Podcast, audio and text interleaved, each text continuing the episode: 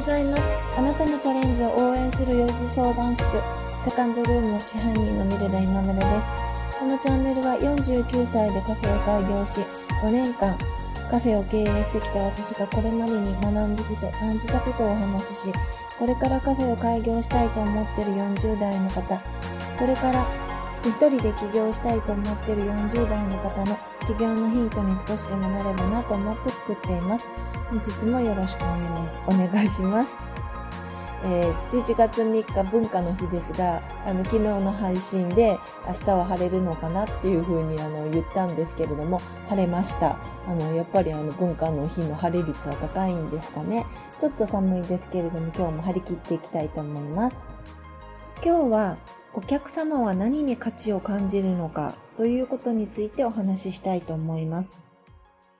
えー、私のお店は、えー、今年の春コロナ第一波の時に、えーと、あるチケットを販売したんです。で、あの、そのチケットなぜ販売したかというと、もうこれ本当にぶっちゃけコロナ第一波の時飲食店すごくきつくって、あの、ちょっとこのままでは、あの、家賃もままらな、ままならないぞっていう感じだったんですね。本当にお客様が少なかったので、で、どうしても、あの、まあ、目先のお金もいるしということで、あのまあ、未来チケットのようなものを売られる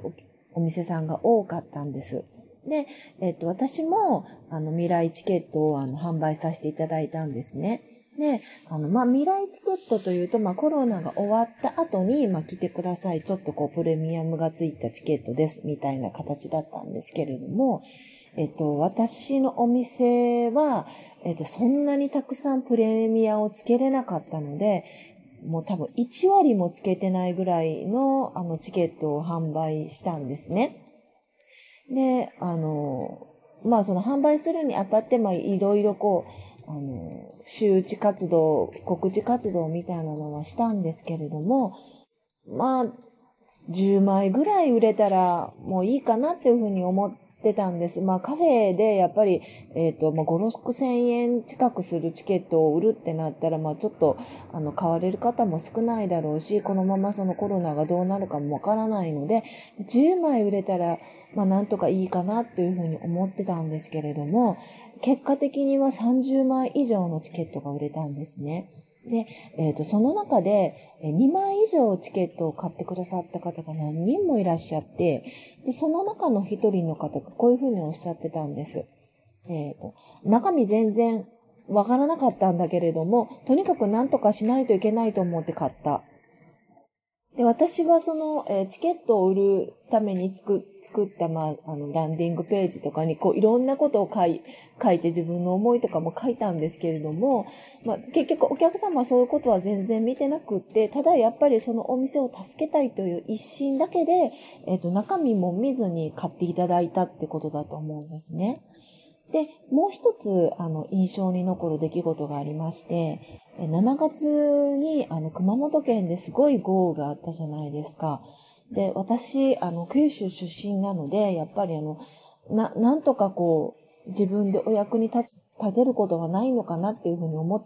たんですけれども、まあ、あの、やっぱり、その時もちょっとまだコロナの影響もあるし、そんなにまとまったお金が、こう、義援金としてこう送れるっていうのもないので、じゃあちょっと今から義援金を出せるような活動をしようと思って、えっ、ー、と、その時も、あの、義援金付き商品を売ったんですね。で、まあもちろんその原材料代、まあクラウドファンディングちょっと近いと思うんですけど、まあ原材料代はさすがにちょっとあの全部は寄付に回せないので、まあ言ったら自分の手取りのようなものを全部義援金に回しますということで、えー、あの、そういう商品を売ったんです。で、それも SNS とかにこう投稿したりしたんですけれども、その時、私あの、別にわざとじゃなかったんですけれど、何々を売ります。まあ、例えばケーキを売ります。コーヒーのセットを売ります。っては言ったんですけど、いくらで売りますって全然書いてなかったんですよ。なのに何人もの人が申し込んでくださったんです。で、買いに来た時に、あ、そういえばなんか金額書いてなかったんじゃないの？いくら？っていう風に聞かれたんですね。で、結果的にその時もまあ1万円ぐらいまあ、義援金として集まったらいいかなっていうふうに思ってたんですけれども、まあ、結果的には3万弱ぐらいの義援金が集まりまして、あの、熊本県の方に寄付させていただいたという経緯があります。で私は2年ほど前に、まあ、ちょうどその売り上げが少しこう傾いてきた時にどうにかしてこう売り上げを出さないといけないと思って、あの、回数券的なものを売ったことがあるんですね。で、その時はもう買ってほしい、そのチケットを買ってほしいという一心で、なんかすっごいいろんなものを特典としてつけたんです。ランチの価格でなんかお茶も飲みに来ても、あの、お茶はタダで出しますよとか、なんかまあ、なんかをつけますよとか、テイクアウトのものもつけますよみたいな感じで、なんかすっごいお得感満載で、あの、チケットを作って、で、お客様に、まあ、それを、まあ、おすすめして、皆さん、その、あ、すごいお得だねっていうふうにおっしゃったんですけど、全然売れなかったんですね。で、私は、まあ、そのことと、まあ、今回のことをこう総合的に考えると、お客様ってやっぱり品物にお金を払ってないんだなっていうふうに思ったんです。お客様がま何に価値を感じて、まあ、その価値に見合った商品を作れてるかっていうことを、まあ、今からも考えていかないといけないなというふうに感じました。先ほどご紹介した、えー、未来チケットなんですけれども、5月の緊急事態宣言が書いてから使えますよっていう風にしてて、まあ、あの、半年以上が経過したんですけれども、えー、っと、消化率がだいたい7割ぐらいなんですね。飲食店さんの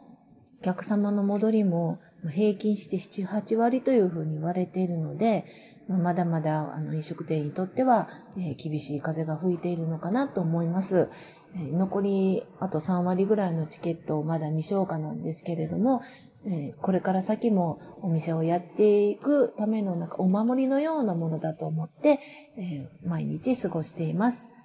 今日も聞いていただきましてありがとうございました。セカンドルームでした。